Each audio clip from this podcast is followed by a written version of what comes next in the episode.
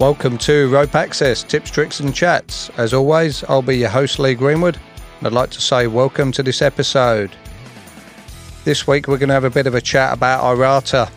A lot of, uh, a lot of people listening in, I'm sure you know what IRATA is. You know, it's a trade association, you've got a qualification in it, whether it's a level one, level two, level three. But do you actually understand how the association's set up, who's involved, how it all works? So we're going to have a bit of a run through that and uh, hopefully enlighten you on a few things. Before we crack straight on into that, though, um, just like to ask if you could uh, like us on whichever medium you're listening to us on. Maybe give us a review, would be amazing. Let your friends know about the podcast. That would be awesome if they're into Rope Access, interested in Rope Access, thinking about getting involved. Definitely share it with them. That that'd be much appreciated. Share our Facebook page, Rope Access Tip, Tricks and Chats, and have a look at the website as well, ratac dot net, and definitely reach out if there's anything you're interested in. Always good to hear from you guys, so let us know what you're interested in or who you think we should get in on a chat. But let's go straight on into the whole talk about IRATA. So IRATA, Industrial Rope Access Trade Association. Going to run through a little bit of history as I know it. As you would have seen, listening to a few other episodes, I've spoken to a lot of people who were around at the start, so I'm going to give you most probably the uh, the pub version of how it was started. Um, there may be some truth in it, there may be not, who knows, but this is uh, how I know it.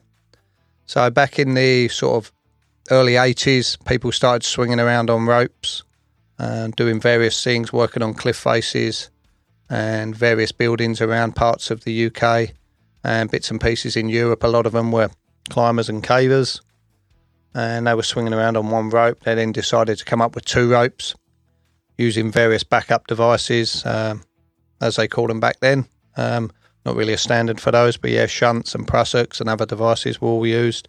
Some people were actually belaying people as well, so lots of versions of that.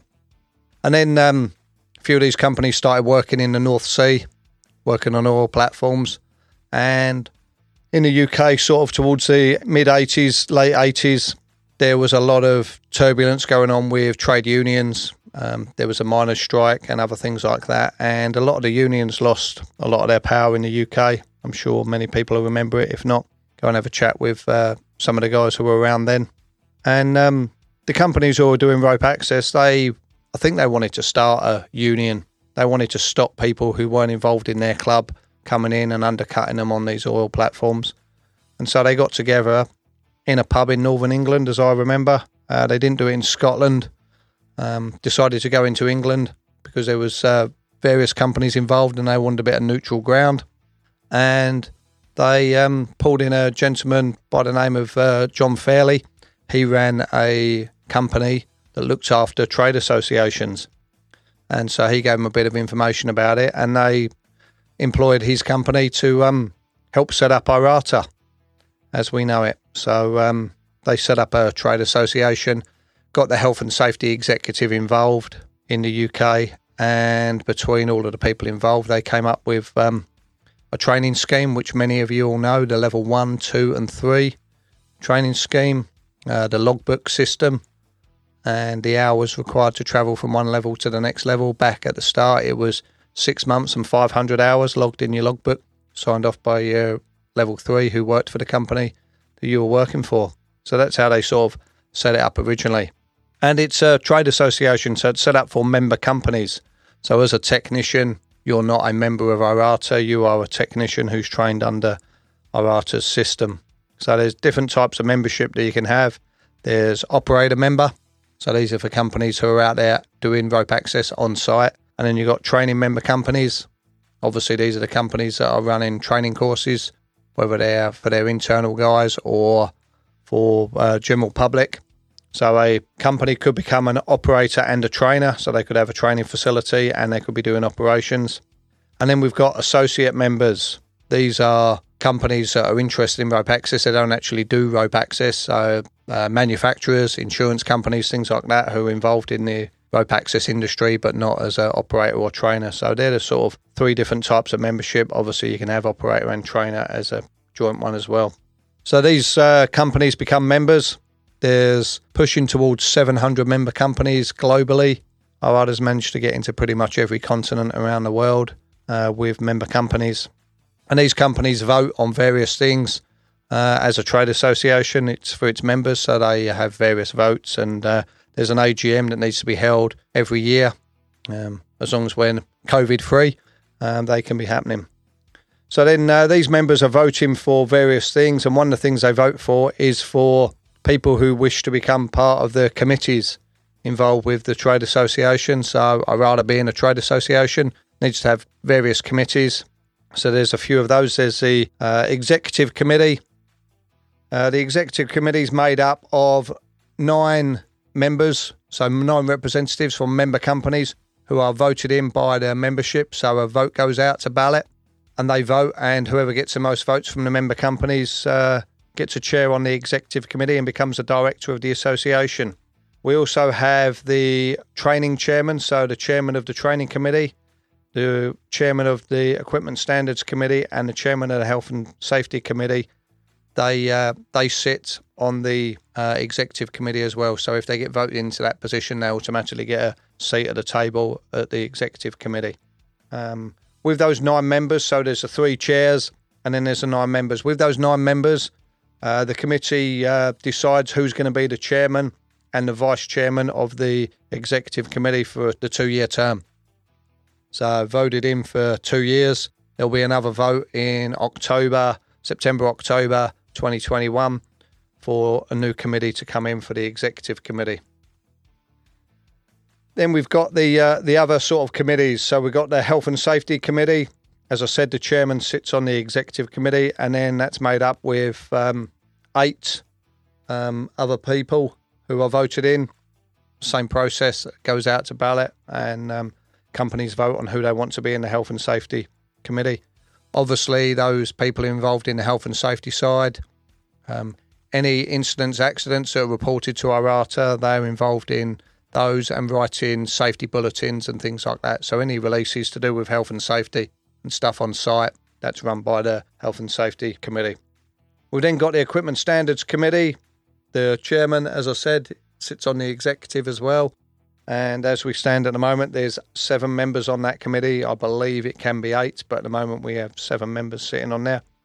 And then we have the Training Committee. The chairman, same thing, sits on the executive. And we have eight members who sit on that committee. That seems to be a pretty popular committee. Everybody in IRATA seems to understand what the training is because they may have gone through the level one, two or three system. So they're, um, they know that bit. Other things involved with IRATA, we have a thing called the R A Cs, Regional Advisory Committees. Uh, there's fourteen of these globally, uh, various parts of the world. So there's uh, made up in different parts of the world. We've got a few in Europe, uh, Africa, through Asia, Australasia, uh, North America, South America. So there's various committees uh, set up, and these are um, regions where we have quite a few members, and they get together to help advise IRATA on things that are happening in their region, if there's any issues, if they need any support and things like that. These committees vote amongst themselves, so the members in that region vote for a chairman and a vice chairman. Um, the reason I'm using chairman and vice chairman in this is, as we stand at the moment, there are only uh, gentlemen involved in these positions, so we don't have any females that I'm aware of uh, holding any of these roles. So apologies if I'm uh, upsetting anybody with my terminology. I could use chairperson, I guess, but as we stand at the moment, um, there's lots of uh, men involved. Any ladies out there, if you're keen to get involved, definitely reach out. I'd uh, happily point you in the right direction. I know there's been a few females involved in various committees over the years, and I think they had definitely added value to the committees. So if you're keen, definitely jump in. So we've got the uh, R A Cs. As I say, there's fourteen of them around the place, and those chairs are voted in for a minimum of a two-year term, and then uh, vice chairs can move up to being chairman and things like that. So that's sort of how the membership's involved in the association. And then we've got head office. I'm sure many of you have this image of this massive IRATA building somewhere with fifteen, twenty different levels, lots of level threes running around, telling people how they should be doing rope access and all that type of thing. Well, no, it's not like that at all. It's uh, it's a managed office. Um, we've got a few various departments in IRATA. So there's obviously the registrations department. That's where when people become technicians, upgrading or first time, all their information and documents go through that department. We then got the memberships department.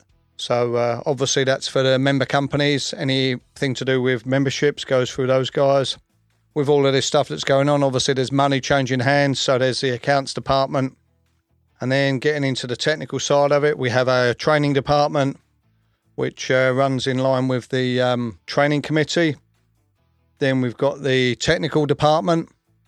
These uh, This department works alongside the equipment and standards. So to do with the I COP and any documentation side, the technical side.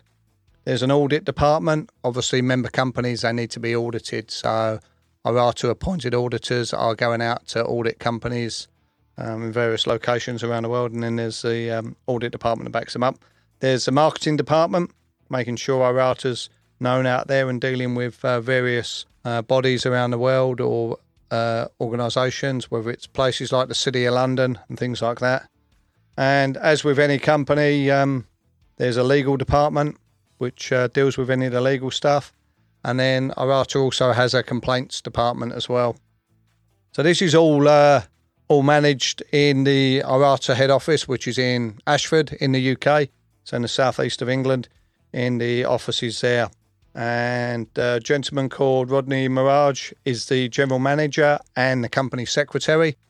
So he's the man who sort of oversees it all, working with all of those different departments within the association. So it's uh, maybe not the massive beast that many people thought it was, but it's definitely a really well-run machine now uh, with the um, various departments working with each other under the uh, watchful eye of uh, Rodney, who's heavily involved, as I'm sure you can imagine. So that's uh, that's sort of how IRATA's set up, and with the head office, with the committees, and then obviously with the training side, there's the IRATA Level one, Level two, Level three system, and then the instructor qualification and the assessor um, qualification for assessors, and then the appointed auditors within the association. So quite a lot involved with, uh, with running such a large machine, but I thought I'd take a bit of time just to have a bit of a chat about how it's set up. And as I mentioned, there's uh, members all over the world. So just to give you some rough numbers, these were figures that I pulled off of the site Uh, IRATA site recently. So in Europe, there's two hundred eighty-two member companies. Africa, there's forty-four. In Asia, there's one hundred thirty-eight. In Oceania, there's fifty-seven. North America, there's forty-one. And in South America, there's twenty-seven. So that's sort of how the membership is spread around the continents around the world. So as you can see, it's travelled over the last thirty plus years. Travelled around the world, having all those member companies representing IRATA globally. That's pretty much all I've got for this week. Um, hope you enjoyed it. I hope you learned something about the association, how it's set up and all those type of things. If you think you know people that may be interested in this, um, they may not be involved in rope access, but they might use IRATA companies, this episode could help them a little bit. Definitely share it. That'll be awesome. Reach out if you've got any questions about any of this stuff. Happy to answer any of those. But anyway, for now, stay safe. I'll see you soon. Cheers.